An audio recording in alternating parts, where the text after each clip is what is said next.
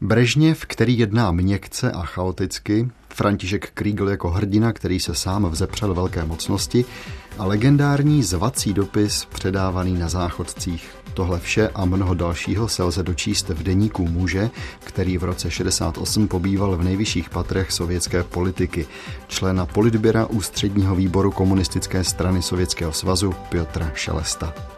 Co si do svého deníku zapsal v srpnu 68, to dnes okomentuje historik Jan Adamec. Dobrý poslech přeje od mikrofonu také David Hertl. Portréty.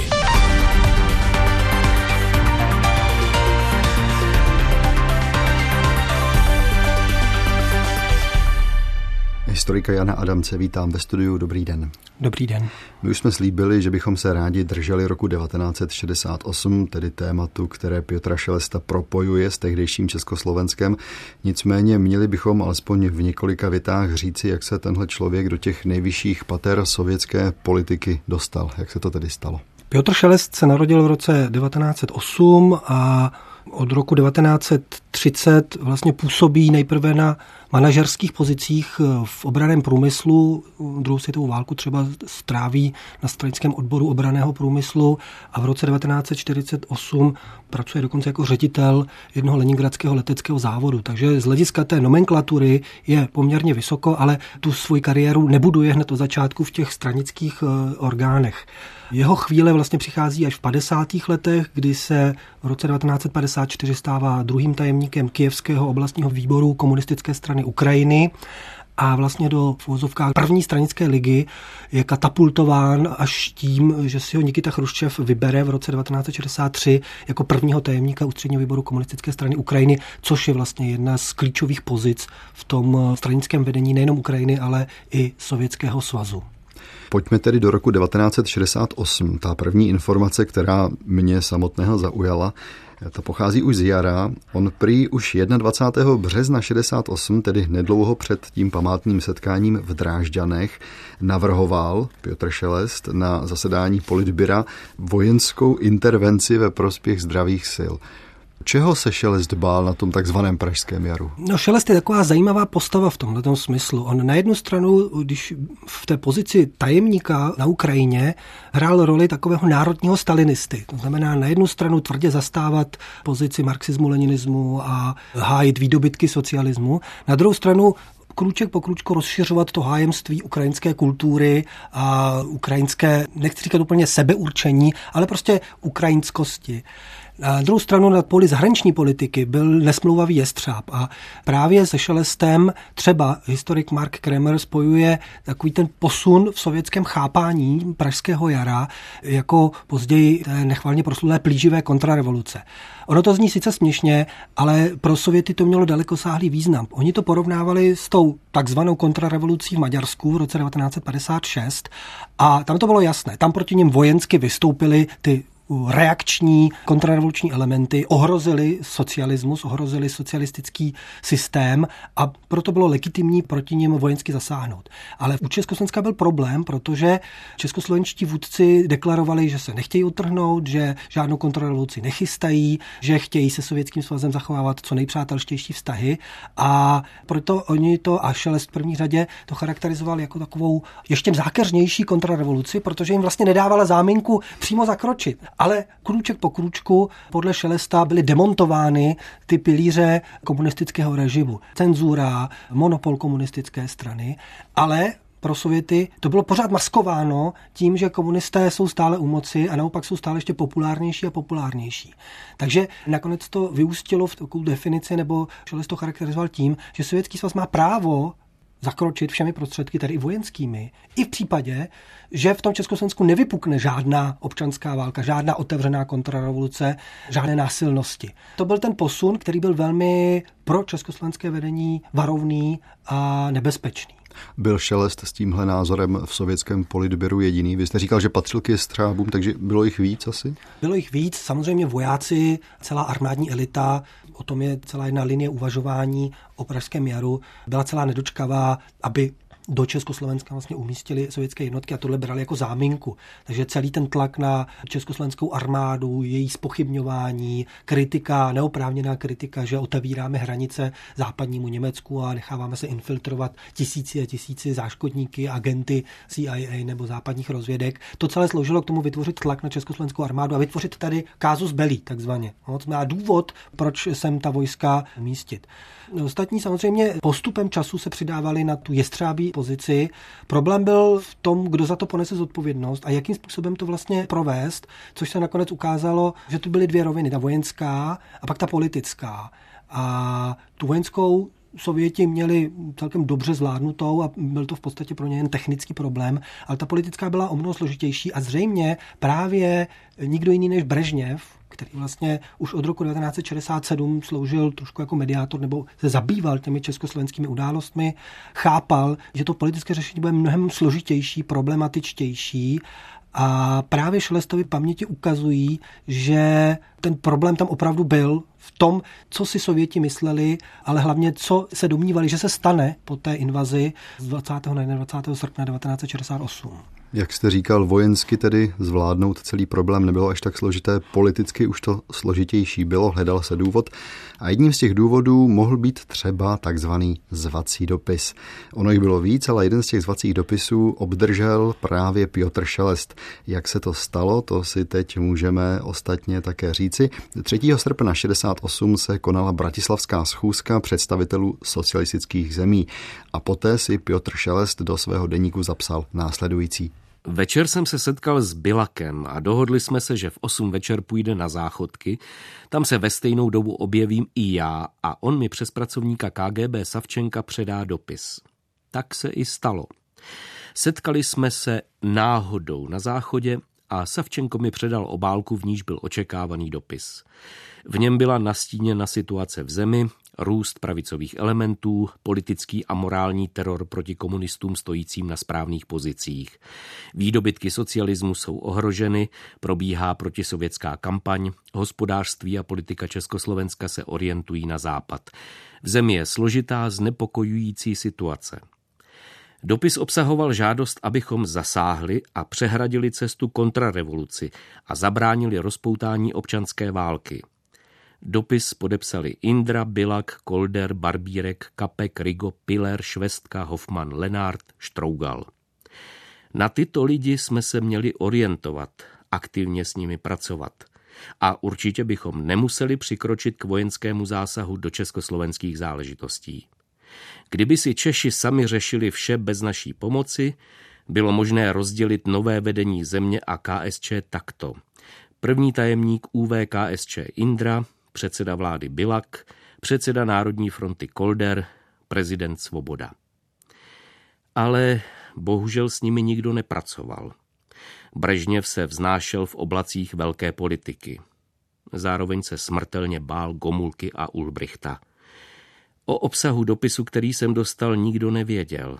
Přišel jsem k Brežněvovi a řekl, Leonide Ilíči, mám dobré zprávy. Rychle jsem mu řekl, že jsem obdržel dopis od Bilaka a okamžitě mu ho předal. Vzal ho třesoucíma se rukama, bledý, zmatený, šokovaný. Konečně může vypadat před Gomulkou a Ulbrichtem jako hrdina.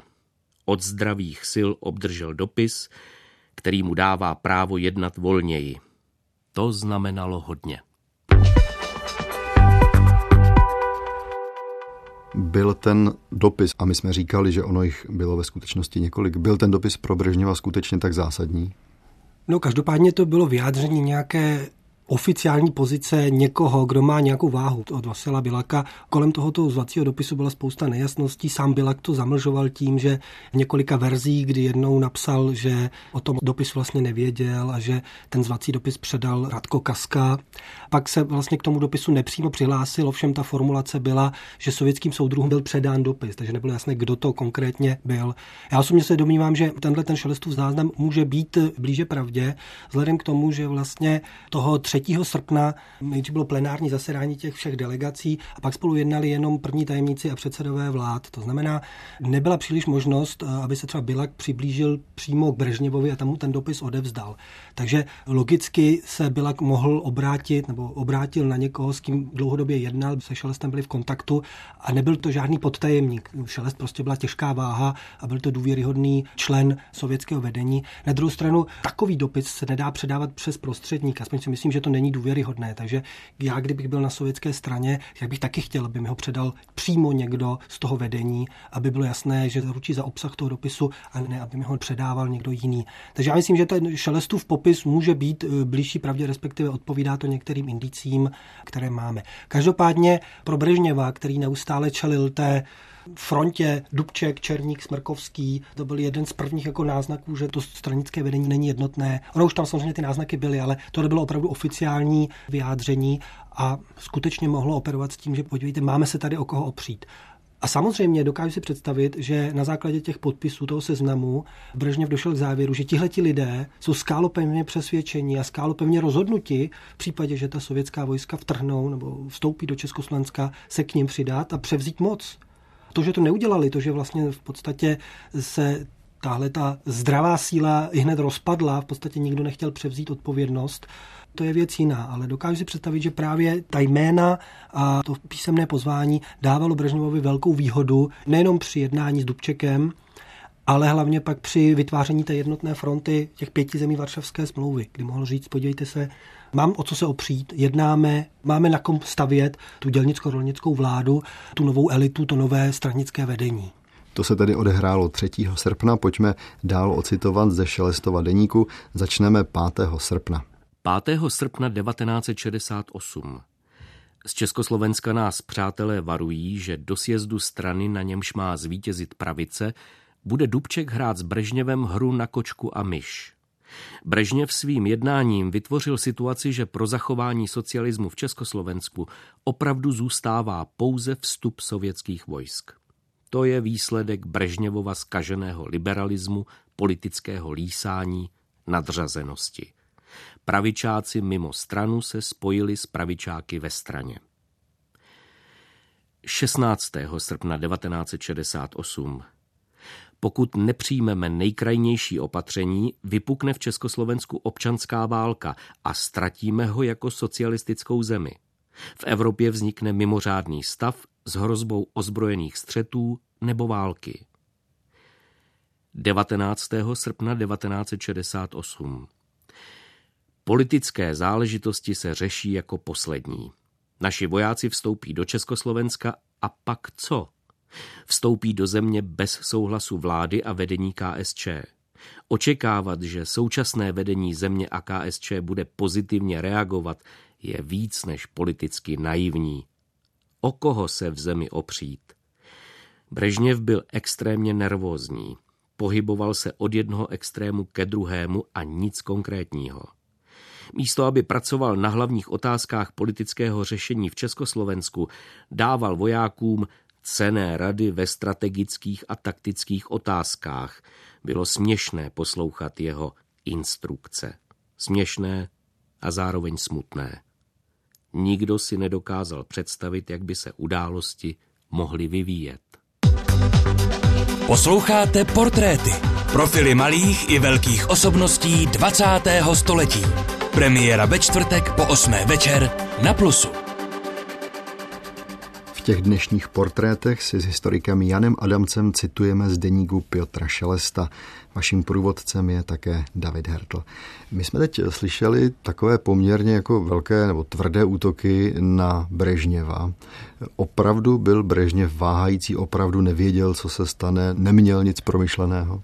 Z Šelestavy strany je to trošku licence, on tam opravdu v úvozovkách Brežněva natírá strašně a promítá se do tohoto zklamání a ta hořkost eh, spíše z těch pozdějších vnitrostranických bojů, kdy byl Šelest odsunut ze stranického vedení a v podstatě předčasně politicky penzionován. Na druhou stranu je pravda, že tak, jak vlastně Sověti postupovali v tom 21., 22., 23. srpnu, tak bylo vidět, že to politické řešení opravdu nenašli. Respektive se jim zhroutilo hned na začátku tím, že ti signatáři toho dopisu nebo ty zdravé síly v podstatě buď utekli, nebo v podstatě nenašli dostatečnou podporu a určitou iniciativu z ruky jim vyrazili i, samotní, i samotné stranické vedení, když přijalo to prohlášení, kterým odsuzovalo tu invazi a kdy to v podstatě přenesli do mezistátní roviny. Takže zřejmě Brežněv, ne že by byl úplně naivní, ale neměl tolik variant, jak by to mohlo postupovat, jak by to mohlo pokračovat. A je pravda, že ty následující kroky vypadaly spíš bezradně, respektive zřejmě nepočítali s tak jako jednotnou protiinvazní frontou, která se tam rozvinula. Možná počítali s tím, že ta podpora sovětské invazi bude širší ze strany stranických kádrů, ze strany prostě bezpečnosti, ze strany armády československé, mám na mysli, než tomu ve skutečnosti byly, ale to v podstatě byly jen ojedinělé ostrůvky a zvlášť v rámci toho stranického vedení ta jednota se začala drolit až potom, ale bezprostředně po invazi to pro Sověty nevypadalo politicky příliš dobře a nedokázali na rozdíl od toho, jak se jim to povedlo v Maďarsku v roce 1956, hned formovat nějakou protivládu v čele s Janošem Kádarem. Ale připomínám, že i tam jim to trvalo, než definitivně jako politicky ovládli Maďarsko minimálně dva měsíce listopad, prosinec minimálně v roce 56, než dokázali tu zemi politicky skonzolidovat. Nemluvíme o tom vojenském řešení. Jsme tedy u toho klíčového data 21. srpen 1968 a Československo se probouzí do prvního dne okupace. A co píše Piotr Šelest? 21. srpna 1968. Někteří lidé, v první řadě Brežněv, věřili, že příchodem vojáků se situace v Československu znormalizuje, což byla politická iluze a mimořádná arogance. Bylo jasné, že jsme nedokázali vytvořit nové vedoucí mocenské centrum v Československu a to je Brežněvova chyba. Spoléhal na náhodu, přestože byl opakovaně varován členy politběra a zejména Gomulkou a Ulbrichtem, že vedení československého státu a strany je nutné vytvořit ze zdravých sil. 22. srpna 1968 Nastala katastrofická situace. Naše vojska byla v Československu, ale situaci řídili pravicové, protisocialistické, protisovětské elementy. Ústřední výbor, vláda, národní skromáždění vystupují proti nám. Požadují okamžité stažení našich vojsk ze země. Pokud to potlačíme silou, hrozí, že vyprovokujeme občanskou válku a vměšování vojsk NATO. Nic nedělat znamená vystavit se hanbě, ukázat impotenci. Do takové katastrofické situace jsme se dostali, i když disponujeme silou.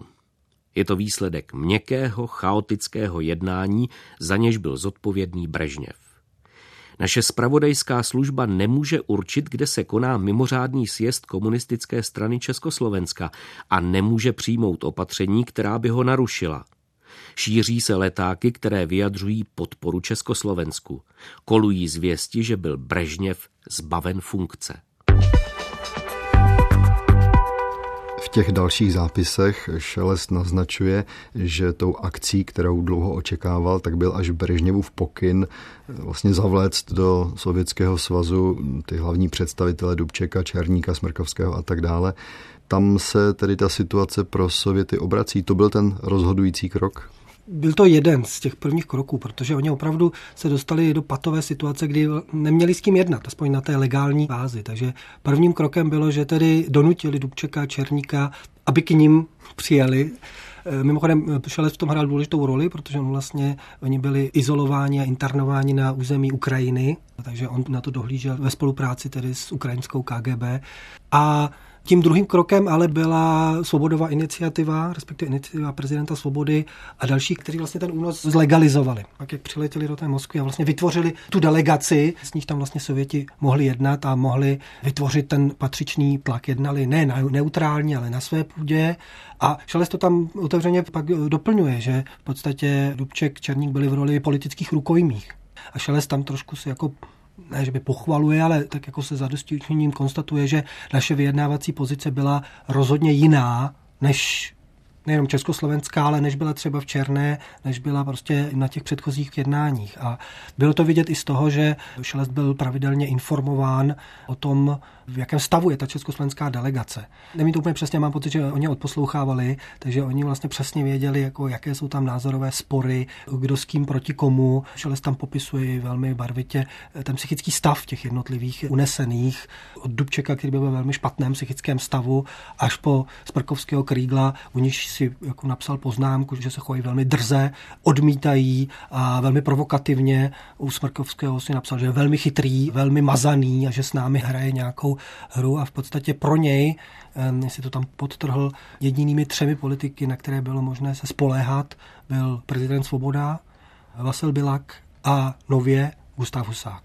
Moskevská jednání končí, jak je schrnuje Piotr Šelest ve svém denníku, to si teď na závěr pojďme poslechnout. 25. až 27. srpna 1968. Celé předsednictvo UVKSČ bylo pozváno do Moskvy s cílem vytvořit novou vládu schválenou prezidentem Svobodou a také se dohodnout s vedením UVKSČ. Pak se to všechno zveřejní a noví lidé se chopí kormidla. Ale předpokládaní vůdci měli strach převzít zodpovědnost za situaci v zemi a straně. Indra se nervově zhroutil a na něho jsme sázeli jako na prvního. Zbytek zdravých sil byl zaskočen. A to všechno bylo důkazem, že jsme nepracovali vážně a se znalostí situace na schromažďování zdravých sil a oni sami nebyli připraveni na zodpovědný obrat situace. Kriegel s ohledem na svůj postoj byl téměř po celou dobu v izolaci a přes opakované žádosti Čechů odmítl protokol podepsat. Na naší straně to způsobilo rozhořčení, ale nemohli jsme nic dělat. Kriegel se s ostatními Čechoslováky vrátí do vlasti jako hrdina. Brežněva to naštvalo a navrhl, abychom Kriegla ze Sovětského svazu nepustili. Ale na jakém základě máme právo ho zadržet? To nikoho nezajímalo. Nařídí se a splní se. Pokud ho nepustíme na základě toho, že odmítl podepsat protokol, pak se Kriegl v Československu stane idolem pravice. Brežněvův návrh byl víc než pochybný. A pokud se podíváte na chování Krígla objektivně, pak to vyvolalo úctu. Byl to odvážný čin. A odvaha si získá každé srdce. Neexistuje důvod zadržovat občana Československa. Bylo by to i projevem naší zbabělosti před jedním člověkem, který s námi nesouhlasil. Je to zajímavý obrat, protože ještě před 14 dny nazval Šelest Krígla haličským židem na tom slavném jednání v Čierné. Teď mu téměř skládá poklonu. Jak vlastně dokončil Piotr Šelest svoji kariéru? Jeho kariéra v podstatě už neměla příliš dlouhého trvání. Souviselo to zase s vnitrostranickým bojem v moskevském vedení. Já už jsem na začátku říkal, že podpora ukrajinského stranického vedení byla v rámci toho centrálního nesmírně důležitá a Piotr Šelest dokázal téměř deset let hrát takovou hru, že za větší koncese ze strany Moskvy v otázce ukrajinské, nechci říct autonomie, ale v podstatě takové, že si mohl více dělat na tom svém kijevském dvorečku a mohl více podporovat ukrajinskou kulturu a vidění ukrajinské historie, tak za to vlastně podporoval Brežněva v těch centrálních zahraničně politických otázkách. To postupně přestávalo, respektive Brežněv přestával Šelesta potřebovat a je otázkou, do jaké míry tam hrály roli ty osobní animozity, do jaké roli tam hrály spory které vyplavaly na povrch i během té československé krize. Každopádně v roce 1972 byl Šelest odvolán z pozice prvního tajemníka Ukrajiny a o rok později ztratili pozici v tom centrálním vedení a v podstatě stal se z něho politický důchodce.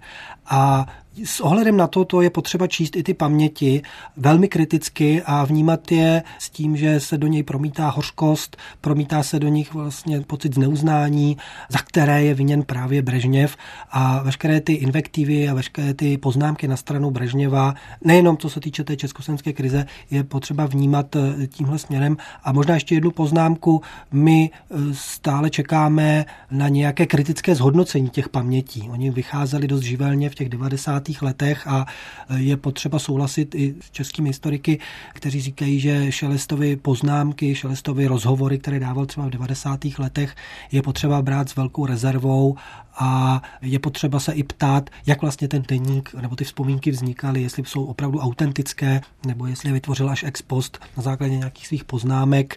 Tahle ta historická práce je potřeba ještě udělat s těmito pamětmi. Říká historik Jan Adamec, kterému děkuji, že přišel do studia naslyšenou. Děkuji za pozvání. Já jen dodám, že Piotr Šelest zemřel v roce 1996. Ukázky do našeho pořadu přečetl Libor Vacek, technicky spolupracovala Helena Bělanová a od mikrofonu se loučí i David Hertl.